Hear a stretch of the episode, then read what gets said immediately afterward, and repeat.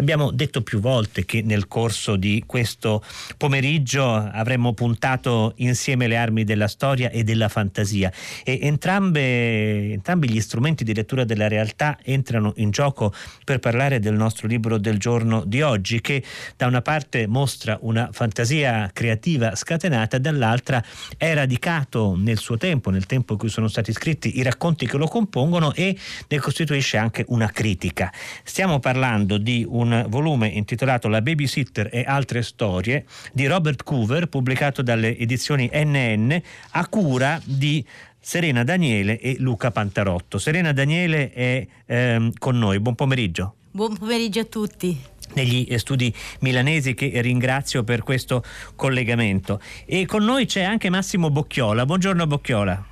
Buongiorno e buon anno a tutti. Buon anno anche a lei. Massimo Bocchiola è traduttore ed è uno dei traduttori, uno dei trenta traduttori di questi trenta racconti. Si tratta infatti di una scommessa molto particolare, e una delle cose che cercheremo di capire eh, meglio oggi pomeriggio è anche come mai si è scelto di, ehm, di eh, far tradurre questi racconti a trenta eh, persone diverse. Tutti traduttori e traduttrici ferrati, e eh, con storie ovviamente con percorsi differenti. Ma cominciamo Eh, Serena Daniele con il dire qualche cosa su Robert Coover, che è autore americano che è stato tradotto più volte in realtà nel nostro paese, ma in modo un po' occasionale, soprattutto da Guanda e Feltrinelli in diversi momenti, senza una vera e propria continuità. Mi pare di capire che N N adesso vuole eh, come dire, riprendere, riprendere le fila di questo autore e proporlo in modo organico al pubblico italiano.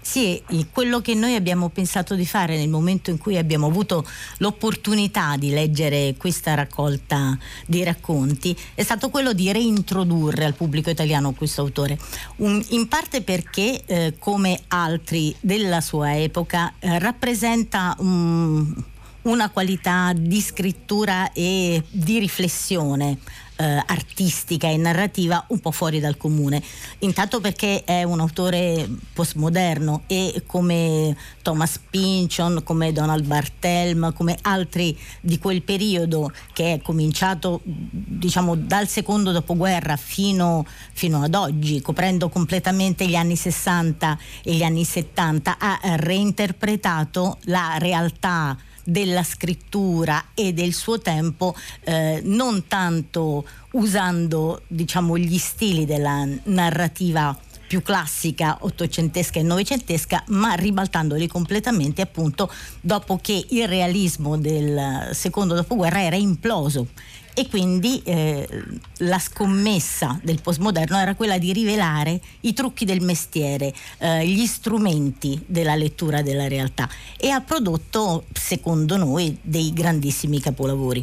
In questo modo, eh, avendo appunto Robert Coover sotto mano attraverso questa bellissima raccolta che è stata pubblicata eh, circa un anno, poco più di un anno fa, ehm, abbiamo pensato che fosse l'occasione giusta per indagare una nuova eh, tipologia di, di scrittura attraverso mh, la tradizione del romanzo postmoderno, e quindi abbiamo cominciato a leggerli, e leggendoli ci siamo innamorati. Questo autore non ci era ignoto, ma eh, nel suo enorme corpus di, di narrativo e letterario questi erano senz'altro eh, gli strumenti giusti per fargli incontrare il pubblico che meritava di avere, e quindi la raccolta è diventata il nostro obiettivo, eh, lavorare per un anno come abbiamo fatto, e eh, raccogliere o, da ogni racconto quelli, quelle influenze, eh, quelle suggestioni che potessero essere immediatamente colte e percepite da un pubblico che è molto diverso da quello degli anni sessanta. Questa raccolta ovviamente ha eh, una sua eh, ampiezza, sono tipo cinquanta anni di storia della letteratura americana, e per questo doveva essere puntualizzata in maniera particolare. Robert Coover è nato nel millenovecentotrentadue, come ci diceva Serena Daniele, si può inserire tranquillamente nel, nel, nel panorama del postmoderno internazionale e in particolare americano. I traduttori sono appunto tanti, non possiamo ovviamente fornire i nomi di tutti, si va da Laura Nulli a Monica Pareschi, a Silvia Pareschi, a Riccardo Duranti, Fabio Cremonesi, Gaia Cenciarelli, Franca Cavagnoli e via dicendo. C'è Luca Briasco e c'è anche Massimo Bocchiola. Buongiorno Bocchiola ancora. Buongiorno. Lei aveva già familiarità con l'opera di Coover?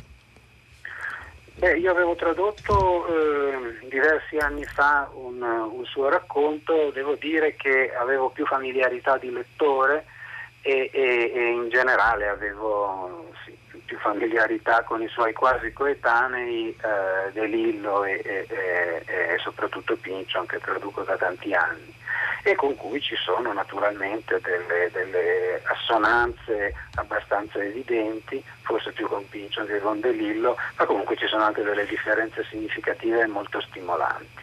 Massimo Bocchiola ha firmato anche un libro in cui racconta la sua esperienza di traduttore, si intitola Mai più come ti ho visto, è uscito qualche tempo fa per Einaudi, in cui parla anche della sua esperienza con Pynchon e dice grosso modo: Pynchon mi ha stimolato anche perché mi ha offerto nel corso del tempo tanti fronti espressivi differenti. Ecco, forse ciò che accade nel tempo eh, qui questo libro ci permette di coglierlo nello spazio, perché i trenta racconti sono molto diversi l'uno dall'altro.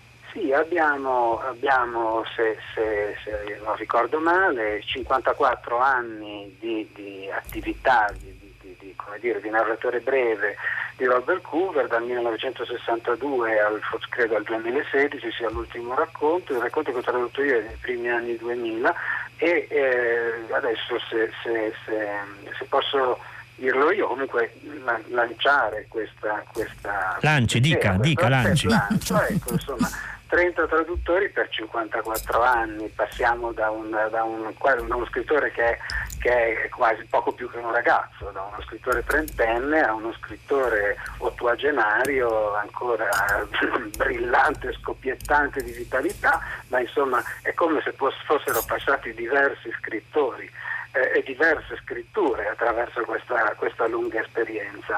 Eh, quindi insomma anche questa, questa idea eh, molto molto bella e simpatica anche di, di affidare ciascun, ciascun racconto a un traduttore diverso ha una, una giustificazione, non dico filologica, ma insomma comunque il senso del, del, del, dell'autore che cambia, del, della scrittura che non è la stessa, con alcune varianti eh, anche una volta molto significative, per esempio questa predilezione per, per la, la riedizione della favola, ecco, che è uno, affrontiamo... dei, uno degli aspetti importanti. Affrontiamo questo argomento. Lo stesso racconto tradotto da Bocchiola è eh, uno di quelli che rientrano in questa, eh, in questa scelta di, eh, di riraccontare o riprendere per i capelli a volte il materiale delle favole classiche. Eh, intanto Serena Daniele, quali sono gli altri racconti in cui vediamo attuare la stessa strategia? Sì, ci sono moltissime eh, suggestioni in questo, per esempio La foresta di Esopo, che è un racconto tradotto da ad Arduini, ehm, c'è un racconto che è La morte della regina, tradotto da Claudia Tarolo.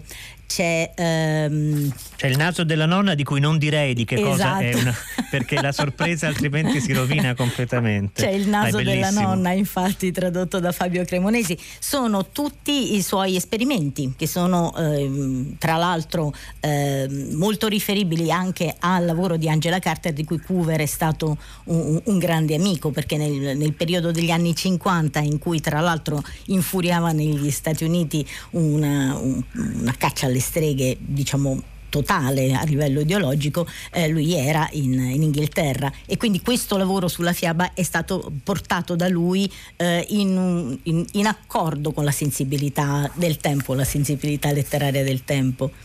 Bene, eh, tra l'altro Angela Carter, voglio ricordarlo, viene pubblicata eh, da Fazzi, che mh, l'anno scorso ha mandato in libreria il primo volume di tutti i racconti, Nell'antro dell'alchimista. Come mai eh, una letteratura come quella postmoderna moderna eh, e tra l'altro una, una scrittura come quella di Coover, che spesso, magari poi ne parleremo, non esita ad affrontare la questione del potere e fare riferimento insomma alla realtà eh, contemporanea degli Stati Uniti, sceglie la fiaba classica. Perché dirigersi verso la fiaba?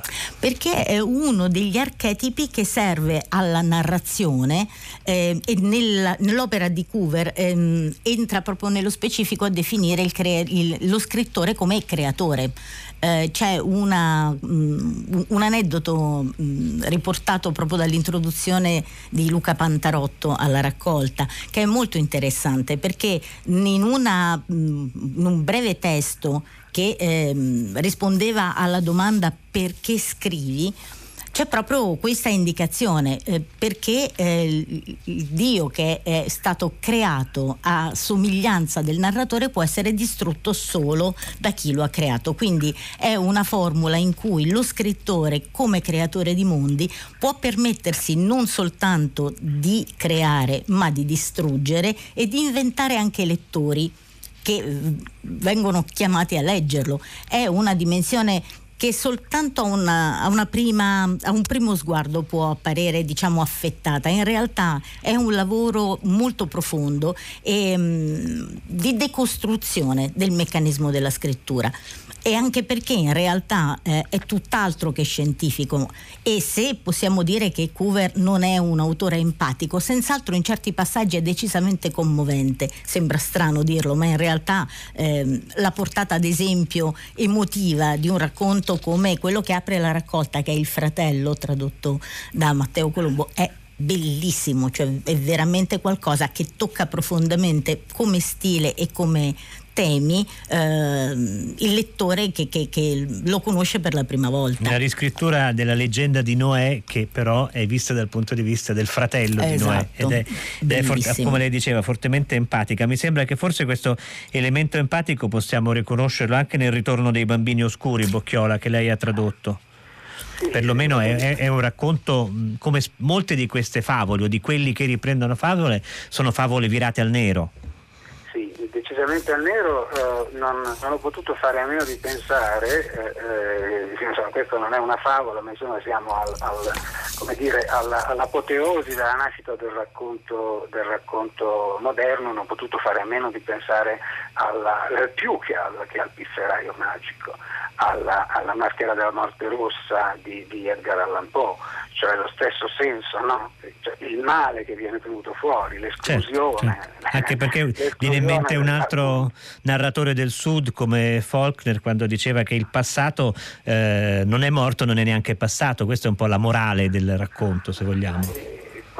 Questa idea che insomma il, il, il male non si tiene fuori, il male, il male si affronta, e, e altrimenti torna sempre, ammesso che non torni comunque, perché poi comunque perché insomma, quello che si vede in questo racconto, di cui ovviamente non voglio dire, non voglio dire troppo, diciamo qualcosa, è questo senso, è questo, sì, è questo senso di ineluttabilità, cioè in sostanza I, i, eh, i topi che sono stati scacciati dal pifferaio, il quale è stato, è stato eh, eh, diventa una figura, una figura tragica, apocalittica, diventa di fatto un angelo sterminatore, perché con lui se ne vanno i bambini, i bambini della città. Perché fa questo? Fa questo perché non, non viene pagato, perché non gli viene, non gli viene retribuito il giusto compenso, attribuito il giusto compenso per quello che ha fatto, per il servizio che ha reso.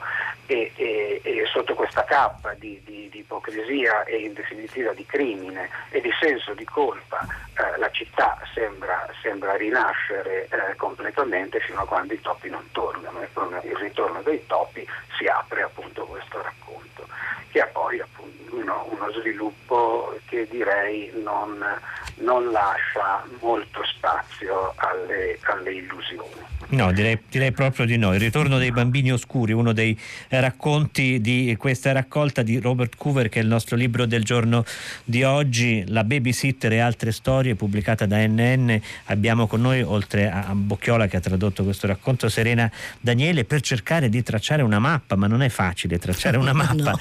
di, eh, e si capisce perfettamente la scelta che, se non sbaglio, vi ha suggerito Susanna Basso. Di, Lei di... è stata una delle prime a cui avevamo pensato, perché aveva comunque lavorato molto sull'autore ed era stata ovviamente eh, lei che ci aveva dato questo suggerimento, ecco, di, di poter curare un'antologia così ricca. Poi in realtà noi abbiamo trovato che ogni singola eh, qualità del racconto era così particolare che poteva meritare una voce a sé, e quindi insieme a Luca Pantarotto e al, a Eugenia Dubini, che è l'editrice di N N, abbiamo concepito ecco questo piano, lasciando a volte anche che i racconti e i traduttori si scegliessero fra di loro, quindi mettendo a disposizione l'intera antologia perché eh, ci potesse essere quella scintilla, potesse scattare qualcosa che permettesse ecco il miglior risultato possibile. Secondo noi lo abbiamo raggiunto, eh, lo dico senza falsa modestia. C'è stata anche qualche competizione, autori che si litigavano per ottenere lo stesso racconto? No, questo almeno noi, a noi non l'hanno detto. Senta, ma ehm, prima parlavamo della eh, diciamo della scarsa empatia che può suscitare il racconto di Robert Coover.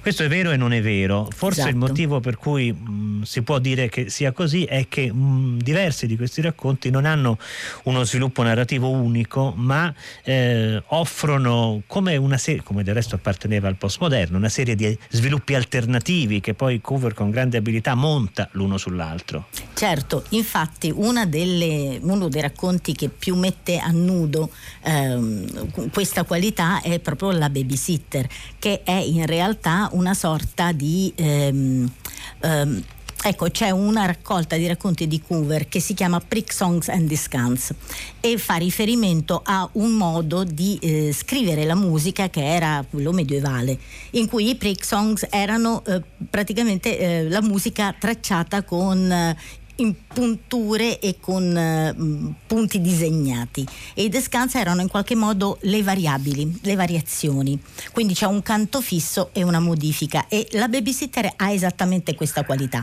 cioè c'è uno svolgimento apparentemente lineare, due bambini eh, rimangono con la babysitter per la sera, i genitori vanno via e a un certo punto mh, la variabile è: due ragazzi arrivano da fuori per, eh, con pessime intenzioni verso la babysitter, eh, il padrone di casa anche lui coltiva dei sentimenti decisamente impuri verso la ragazza, eh, la madre dei bambini decide di comportarsi in maniera del tutto eh, libera e, e, e, e, e poco eh, socialmente accettabile nella festa in cui è intervenuta, e così via. Tutti Tutte queste possibili eh, alternative, tutti questi finali sono esposti in brevi paragrafi, ognuno è separato da un paio di righe di spazio, ed è come se in maniera quasi quantica, diciamo, fosse aperto il tempo della narrazione sotto gli occhi del lettore,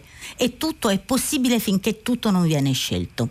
In quel momento lì le altre ipotesi scompaiono, ma la bellezza della narrativa di, di Coover e, e in generale della letteratura è che possiamo vederle tutte contemporaneamente. Anche con un attento montaggio di questi pannelli che si eh, agganciano l'uno all'altro con una serie di piccoli rimandi, e poi con questa presenza che lei ci faceva notare, Serena Daniele, dell'eros, fin dal titolo Prick ah, Songs sì. per esempio, ma anche in, in tantissimi momenti, e anche eros femminile, maschile, infantile, adulto.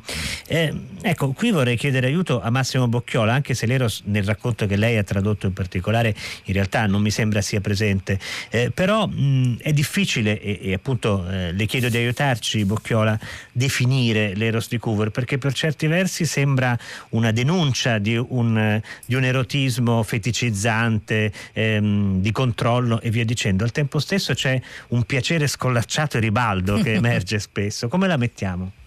Sì, eh, c'è un, un, un erotismo, eh, sì, lei diceva scollacciato ribaldo, c'è un erotismo anche violento, un erotismo appunto eh, un po' alla Kubrick, sì, sì. Sì, o addirittura, o addirittura alla Bukowski, sì. eh, autore. Per esempio nella babysitter ci sono alcuni passaggi che mi hanno ricordato alcuni racconti di Bukowski, autore dal quale, dal quale il nostro Robert Coover è molto lontano, ma comunque insomma alcuni aspetti eh, sono inquietanti, di erotismo inquietante, negativo, sono, sono compresenti. Eh, se, se, se mi passate la parola, io ho, ho trovato anche molta tenerezza mm-hmm. in questo, sì, in questo modo di vedere un, un sesso a volte a volte disadorno, per non dire per non dire brutale, un senso non so, cioè più o meno quasi edenico. D'altra parte d'altra parte Uh, edenici sono alcuni racconti di Coover. Uh, c'è tutto un, un, un insieme di aspetti apparentemente anche contraddittori che poi, insomma, se vogliamo, non ci rimandano ancora una volta a questa esplosione della realtà e dei paradigmi che è del postmoderno. Senta Bocchiola, com'è tradurre Coover?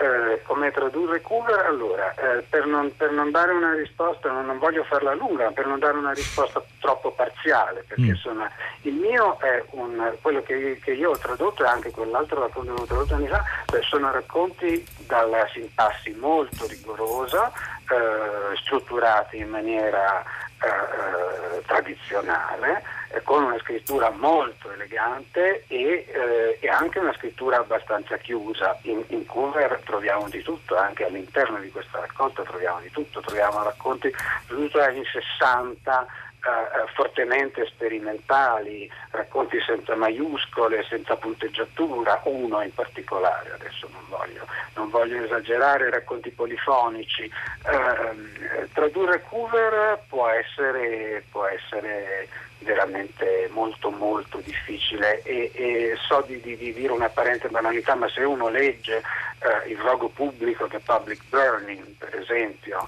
o, o, o i suoi romanzi, alcuni dei quali hanno, adesso l'ultimo, eh, Il giorno dell'ira dei brunisti, che, che, che, che chiude sì, un, un dittico da noi praticamente sconosciuto, ma, ma in America, come si suol dire, di culto da molto tempo, Eh, ha l'impressione veramente di una montagna da scalare, eh, per, la, per la ricchezza dei registri, per l'ampiezza del lessico, per i riferimenti continui, anche in realtà anche questo è tipico del, del, del, della temperie letteraria in cui si muove lui, di, de, riferimenti minimi, minimali a realtà americane che, che per noi sono tutt'altro che scontato.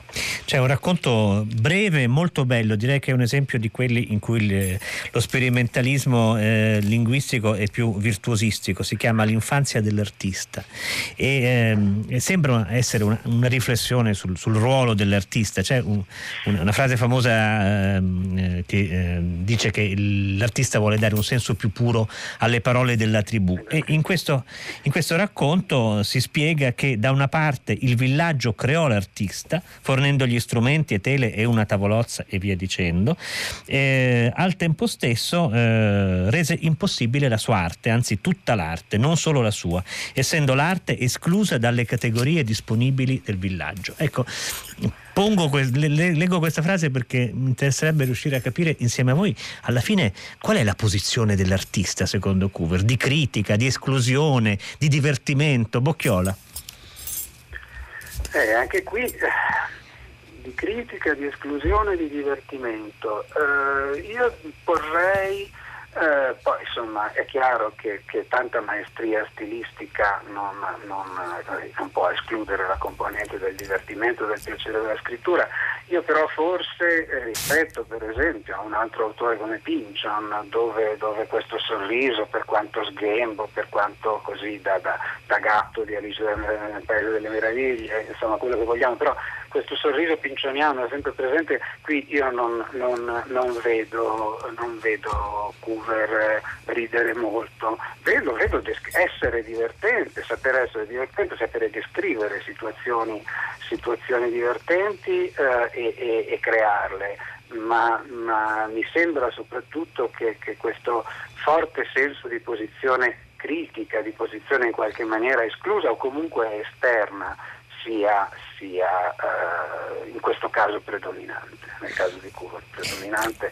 Appunto, d'altra parte se uno, se uno legge per esempio, qui faccio un po' di pubblicità anche alla sua narrativa lunga che, che uh, andrebbe veramente, veramente letta, eh, andrebbe veramente resa in italiano, soprattutto, penso soprattutto più che a questo dittico di cui ho parlato, al rogo pubblico, che in fin dei conti ha questo aggancio storico con, con con il caso famoso Rosenberg e con la figura di Nixon che è addirittura lì narrante. Ricordiamo... queste opere si potrebbero essere. Si potrebbe, si potrebbe proseguire. Io per ora mi limito a ricordare che Serena Danieli, oltre ad aver curato questo volume, ha tradotto uno dei racconti, Il trucco del cappello, sì. E forse quello potrebbe avvicinarci come dire, all'idea della, della scrittura come una forma di crimine senza violenza, che anzi subisce violenza e, e ha del virtuosismo. Però dobbiamo fermarci qui, anche se potremmo continuare a lungo con Robert Coover. Io ringrazio molto Massimo Bocchiola per essere stato con noi.